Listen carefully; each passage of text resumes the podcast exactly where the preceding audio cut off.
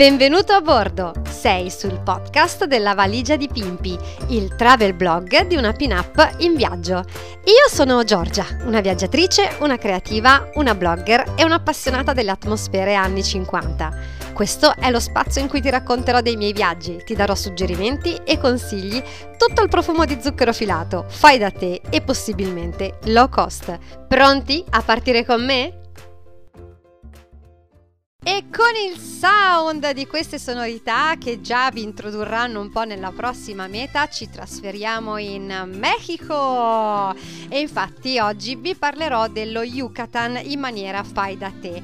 La ruta Maya nello Yucatan è un punto di partenza da poter fare in totale autonomia per iniziare a prendere confidenza con questo incredibile paese che è il Messico. La penisola dello Yucatan e nella fattispecie la zona del Quintana Roo è uno dei luoghi messicani messicani più facili da esplorare, ma allo stesso tempo quello in cui è leggermente più difficile assaporare la vera atmosfera messicana. Sicuramente ci sono regioni come il Chiapas in cui è più facile entrare in contatto con quello che è il folklore e la tradizione messicana. Lo Yucatan è la mecca del turismo statunitense, quindi non sarà difficile vedere centri commerciali, locali e ristoranti a loro uso e consumo, quindi questo è chiaro che un pochino fa perdere quello che è eh, lo smalto piatto tipico del, del, Messico, quello che è all'interno di tutti i nostri eh, immaginari. Dopo 18 anni sono tornata qui e, e diciamo che sono rimasta letteralmente sconvolta dall'enorme cambiamento che ha trasformato tutto ciò che avevo visto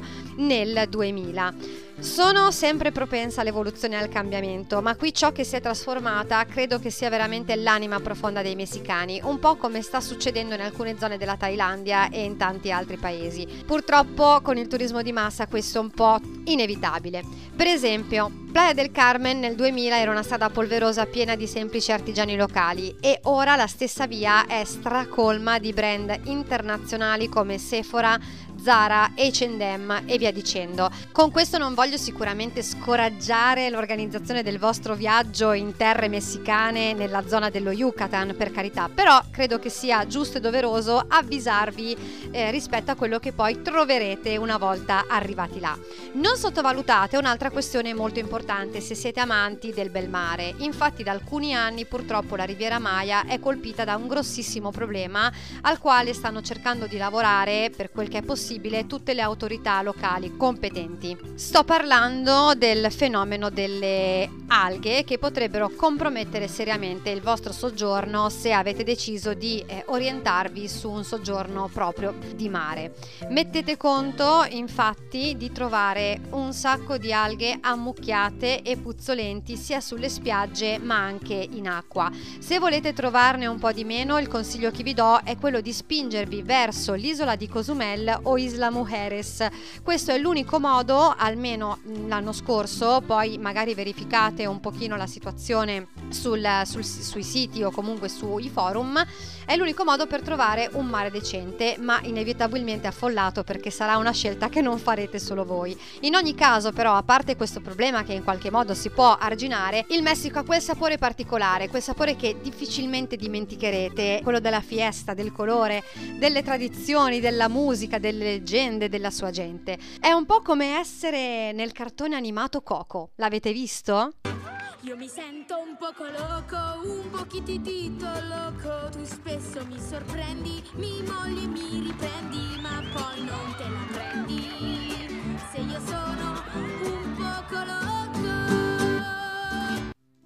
Questo podcast vuole essere una piccola guida su cosa vedere, su cosa fare, oltre al darvi suggerimenti più pratici e tecnici su come spostarvi, dove dormire e cosa mangiare. Insomma, una serie di indicazioni varie per aiutarvi ad organizzare la vostra vacanza in Yucatan totalmente fai da te. Ma partiamo da cosa vedere e cosa fare. Lo Yucatan è un lungo territorio che può essere visitato percorrendo un'unica strada che collega le città e le attrazioni principali. Proprio per questo, come poi vedremo dopo, è ideale proprio per visitarlo in totale libertà, noleggiando una macchina e questa è sicuramente la soluzione ideale per un vero e proprio on the road fai da te. Potete partire da Cancun e arrivare fino a Chetumal o viceversa a seconda chiaramente da dove partite. Se poi volete spingervi più verso nord, non tralasciate, non dimenticate di tralasciare città come Merida o la magica Cicenizza. Come in qualsiasi itinerario, tutto dipende molto da quanto tempo avete e da quali sono i vostri principali interessi. Nemmeno da dire, questa penisola è piena di cose da vedere e piena di cose da fare, escursioni, experience, spiagge, di tutto e di più. È davvero altissima la varietà di offerta turistica, ma considerate che spesso si tratta di attività molto mainstream ad uso e consumo del turista. È impossibile annoiarsi però, ma piuttosto è vero il contrario, rischierete di avere un programma fitto fitto di cose da fare e non riuscire a farle tutte. Questo è un po' il rischio che correrete. Con il nostro viaggio di oggi partiremo da eh, Cetumal e dalle lagune di Bacalar, detta anche la laguna dai sette colori, lunga circa 42 km di atmosfera caraibica e direi che è abbastanza facile intuire perché viene proprio chiamata laguna dai sette colori. Noi non ci siamo soffermati purtroppo su questa parte perché lo Yucatan è stato un passaggio tra il Guatemala e Cuba, quindi avendo poco tempo a disposizione siamo andati avanti e ci siamo fermati però a Tulum come prima tappa. Tulum è famosa per il sito archeologico a picco sul mare di una suggestione incredibile. Infatti insieme a Frida Kahlo quella di Tulum è una delle immagini più rappresentative del Messico. Negli anni è diventata non solo una meta di passaggio per vedere il sito archeologico, ma una meta in cui poter permettersi una sosta rigenerante al mare grazie ai suoi resort molto glamour. Se dovessi descrivere Tulum lo farei identificandone tre anime.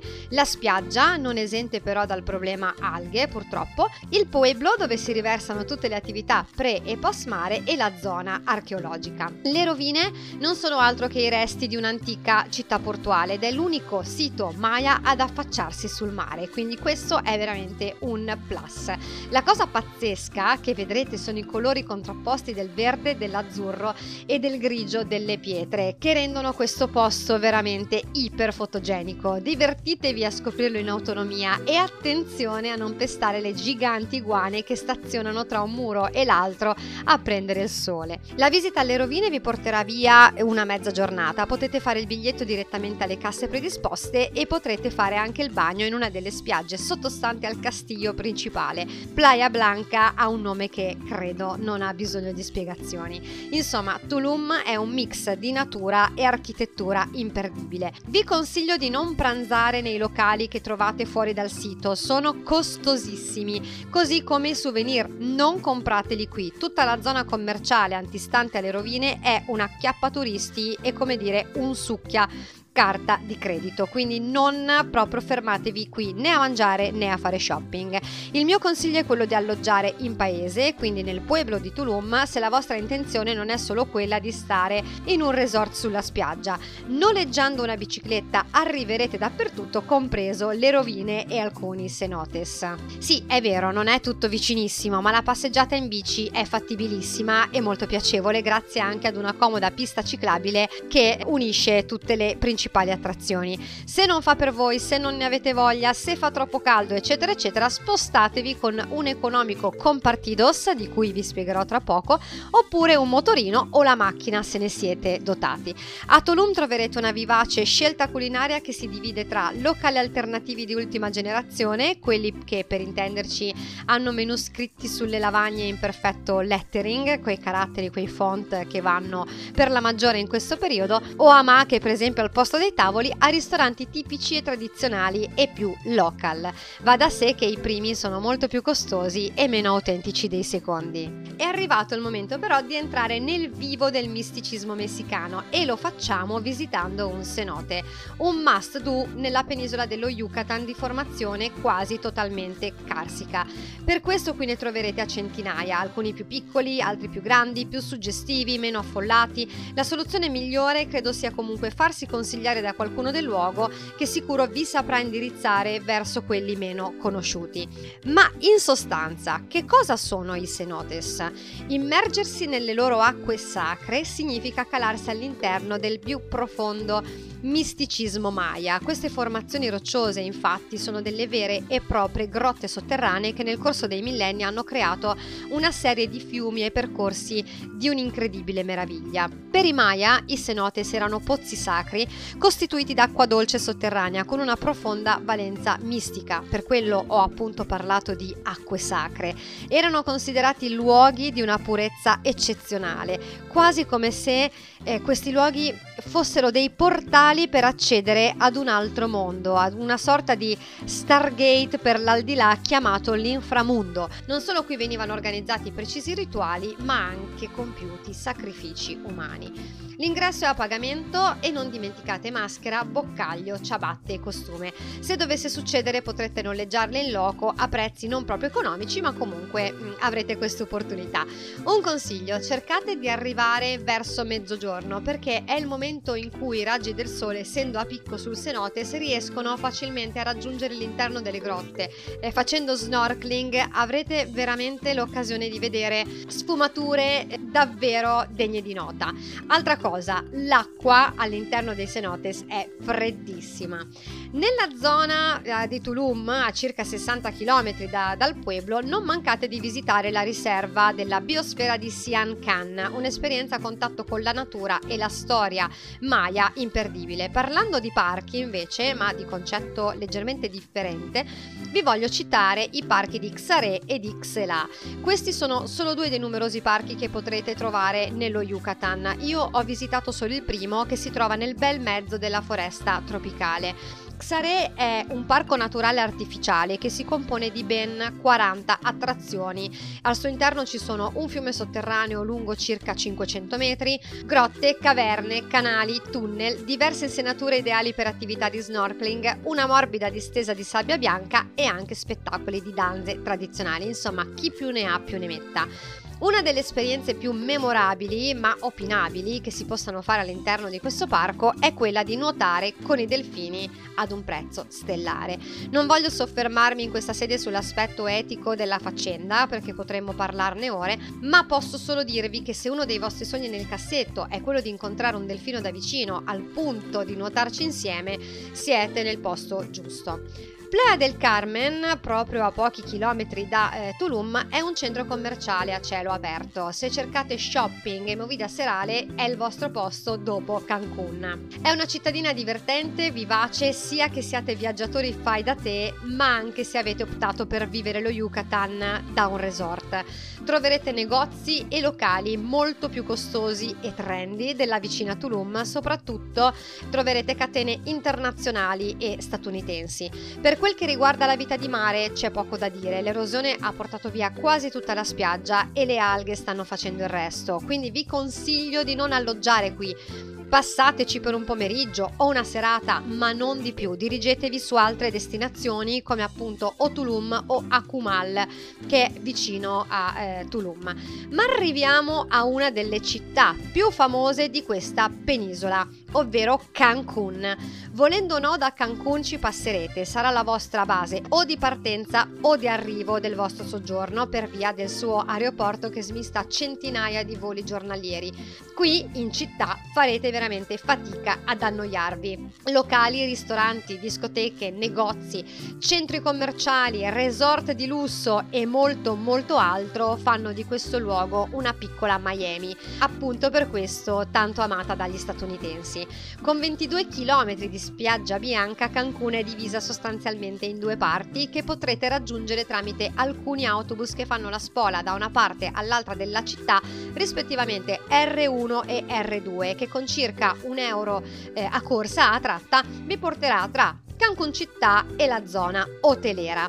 Quest'ultima, come suggerisce il nome, è quella dove si concentrano tutti gli hotel e resort di lusso e meno lusso, con le loro spiagge private ed esclusive. Ma non solo, in generale questa è la parte della città dove sono concentrate tutte le maggiori attrazioni turistiche, tra cui la discoteca Coco Bongo, famosa per i suoi show e non solo, e la spiaggia Caracol. Molti decidono di alloggiare qui per avere la spiaggia a portata di mano, ma come dico sempre dipende dalle esigenze di ognuno. Io personalmente non credo che ce la farei, non credo che riuscirei ad alloggiare in un posto come Cancun. Da qui tenete in considerazione che partono anche i traghetti giornalieri che in circa 20 minuti raggiungono o Isla Mujeres o Cozumel, che sono piccoli paradisi eh, esenti in questo caso dalle alghe. Quindi valutate eventualmente se siete alla ricerca di un soggiorno o una parentesi del vostro viaggio legato al mare, valutate appunto di fare alcuni eh, giorni proprio qua. A Cancun esiste anche una playa libera, quindi non sono solamente spiagge private ed esclusive dei resort, ma esiste questa playa a cui potete accedere dalla strada di fianco al Cocobongo, la discoteca vi deve rimanere sulla destra. Se invece volete godere di una vista panoramica sulla spiaggia da eh, cartolina, entrate nel centro commerciale, sempre accanto alla discoteca, salite al primo piano sopra l'Hard Rock Café e lì troverete una terrazza da cui godere di una vista davvero top. La zona del centro invece è molto più caratteristica e meno affollata dai turisti, è per questo che mi è piaciuta molto di più. È comoda, è conveniente anche per trovare un alloggio molto più economico rispetto all'hotelera. Inoltre c'è un mercato in cui acquistare sia souvenir tipici ma anche fare conoscenza dei locali e si chiama Mercato 28 Mercato 28 in spagnolo, sentite che pronuncia. Se avete tempo io vi consiglio di passare di qua oltre a che organizzare un'escursione o una giornata alla vicina Cicenizza che dista circa due ore e mezzo da Cancun.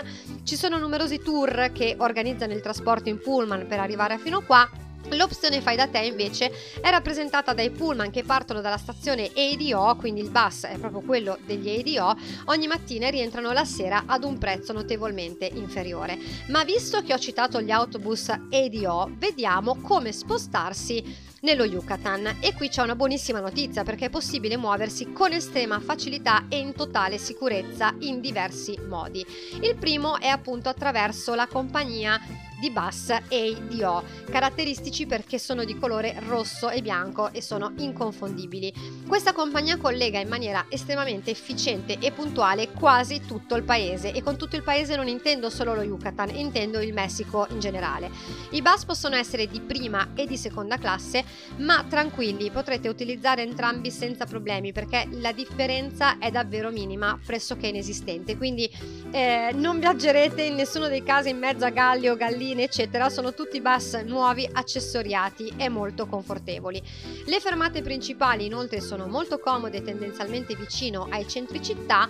Le prenotazioni sono disponibili online ma se il vostro è un viaggio che si sta costruendo day by day potrete fare i biglietti anche direttamente alla stazione. Tenete solo conto del fatto che potrete trovare un po' di coda agli sportelli, quindi calcolate in maniera giusta i vostri orari e quindi di arrivare alla stazione con un leggero anticipo. In ogni caso, se vi riesce, è meglio fare i biglietti o controllare gli orari di partenza il giorno prima, così siete già organizzati. Gli ADO sono inoltre un ottimo mezzo per spostarsi da e per l'aeroporto. Un piccolo consiglio per, dovuto all'esperienza, portate con voi una felpa perché l'aria condizionata è spesso altissima bellissima. Un altro modo di spostarsi, che ritengo vincente su tutti, è il noleggio dell'auto. È la soluzione ottimale per chi vuole viaggiare in totale libertà.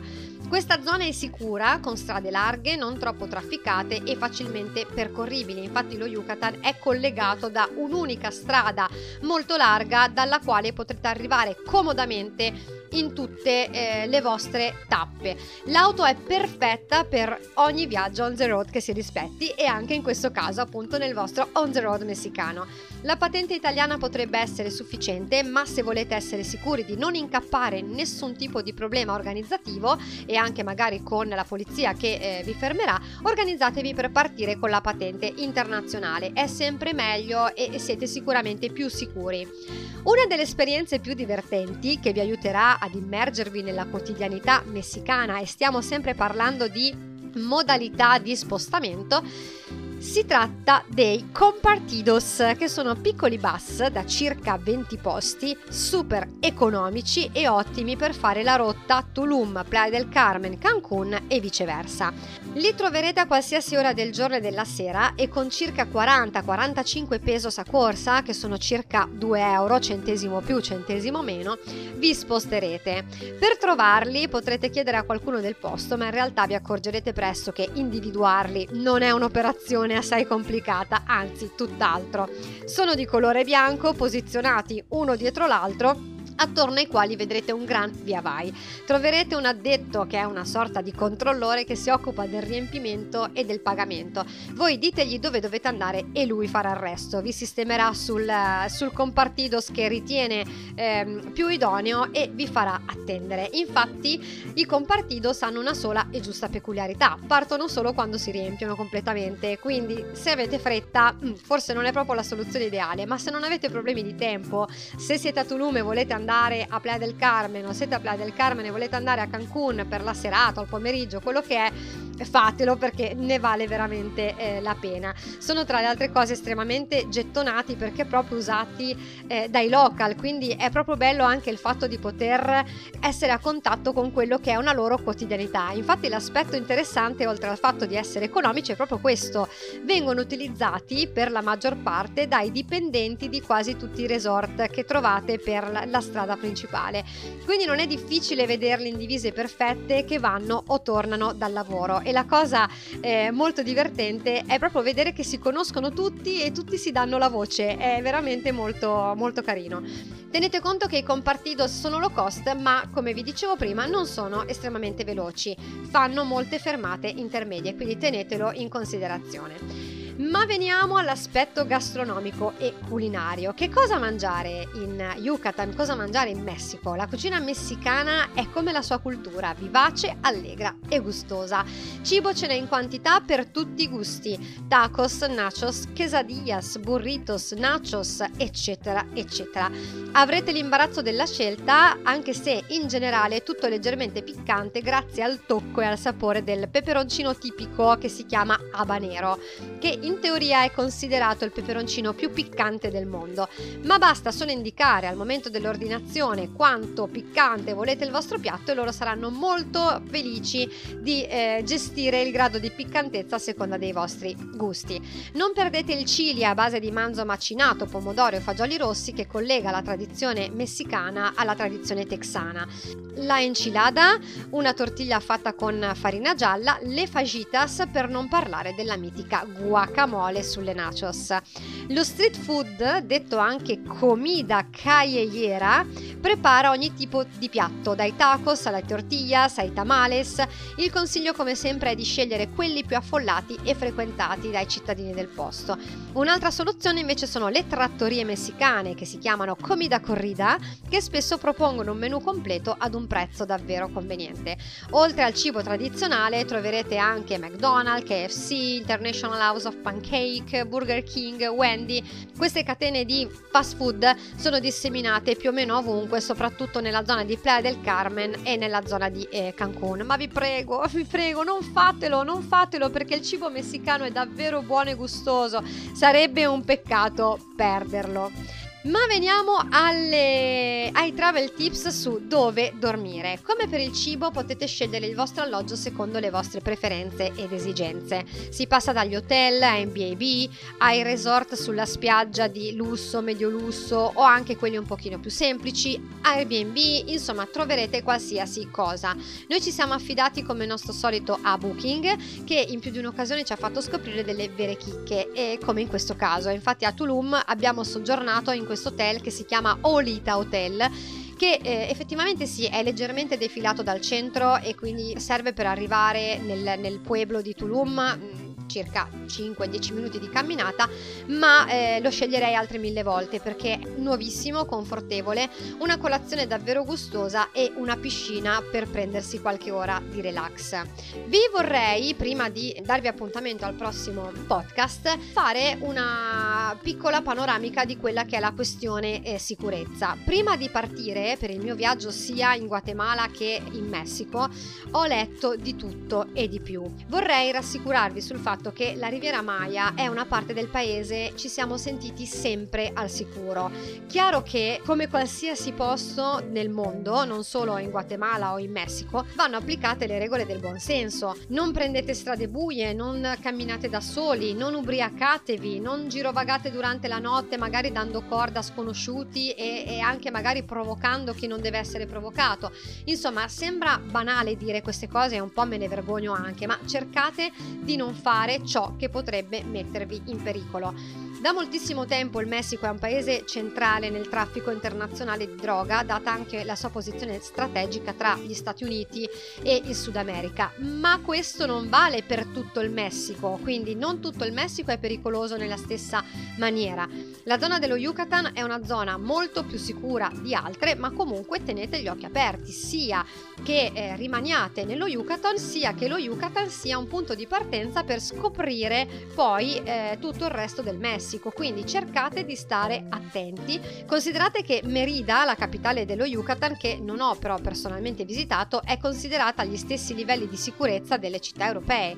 Quindi davvero tranquilli anche per gli stati vicini di Tabasco e il Chiapas, dove passano molti dei turisti che da Città del Messico poi si spostano verso lo Yucatan oppure viceversa, non ci sono segnalazioni eh, di pericoli particolari. Unica raccomandazione consigliata, oltre a quelle che già vi ho detto, è quella di non allontanarsi dalle strade statali e principali perché ci sono stati episodi di rapine a danni di stranieri o richieste di, tra virgolette, pedaggi nell'attraversamento di comunità rurali. Quindi se potete, sempre e anche per questo motivo, evitate trasferimenti in notturna, preferite sempre gli orari diurni e appunto le strade principali. Come vi dicevo, il nostro passaggio nello Yucatan è stato funzionale per arrivare dal Guatemala a Cuba e avendo i giorni più o meno contati non abbiamo avuto abbastanza tempo per esplorare in maniera approfondita la zona come siamo soliti fare. E infatti Merida non l'abbiamo eh, vista. Al di là dei luoghi citati ci sono piccoli puebli meno conosciuti che sono una vera meraviglia, ma se avete intenzione di scoprire una buona parte del Messico e non siete mai stati, una buona idea potrebbe essere proprio partire da qui,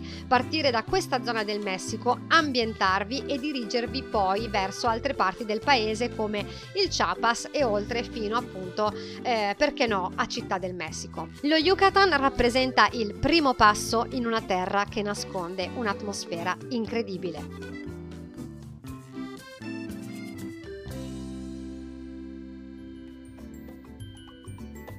Grazie per aver ascoltato questo podcast. Io sono Giorgia e la valigia di Pimpi è il travel blog di una pin-up in viaggio. Se vuoi continuare a viaggiare con me, oltre che seguire le mie puntate ogni 15 giorni, lo puoi fare seguendo tutti i miei canali. Mi trovi su Facebook, su Instagram, su Pinterest e naturalmente sul blog lavaligiadipimpi.it. Ma ora scusatemi, devo allacciarmi la cintura di sicurezza. A presto!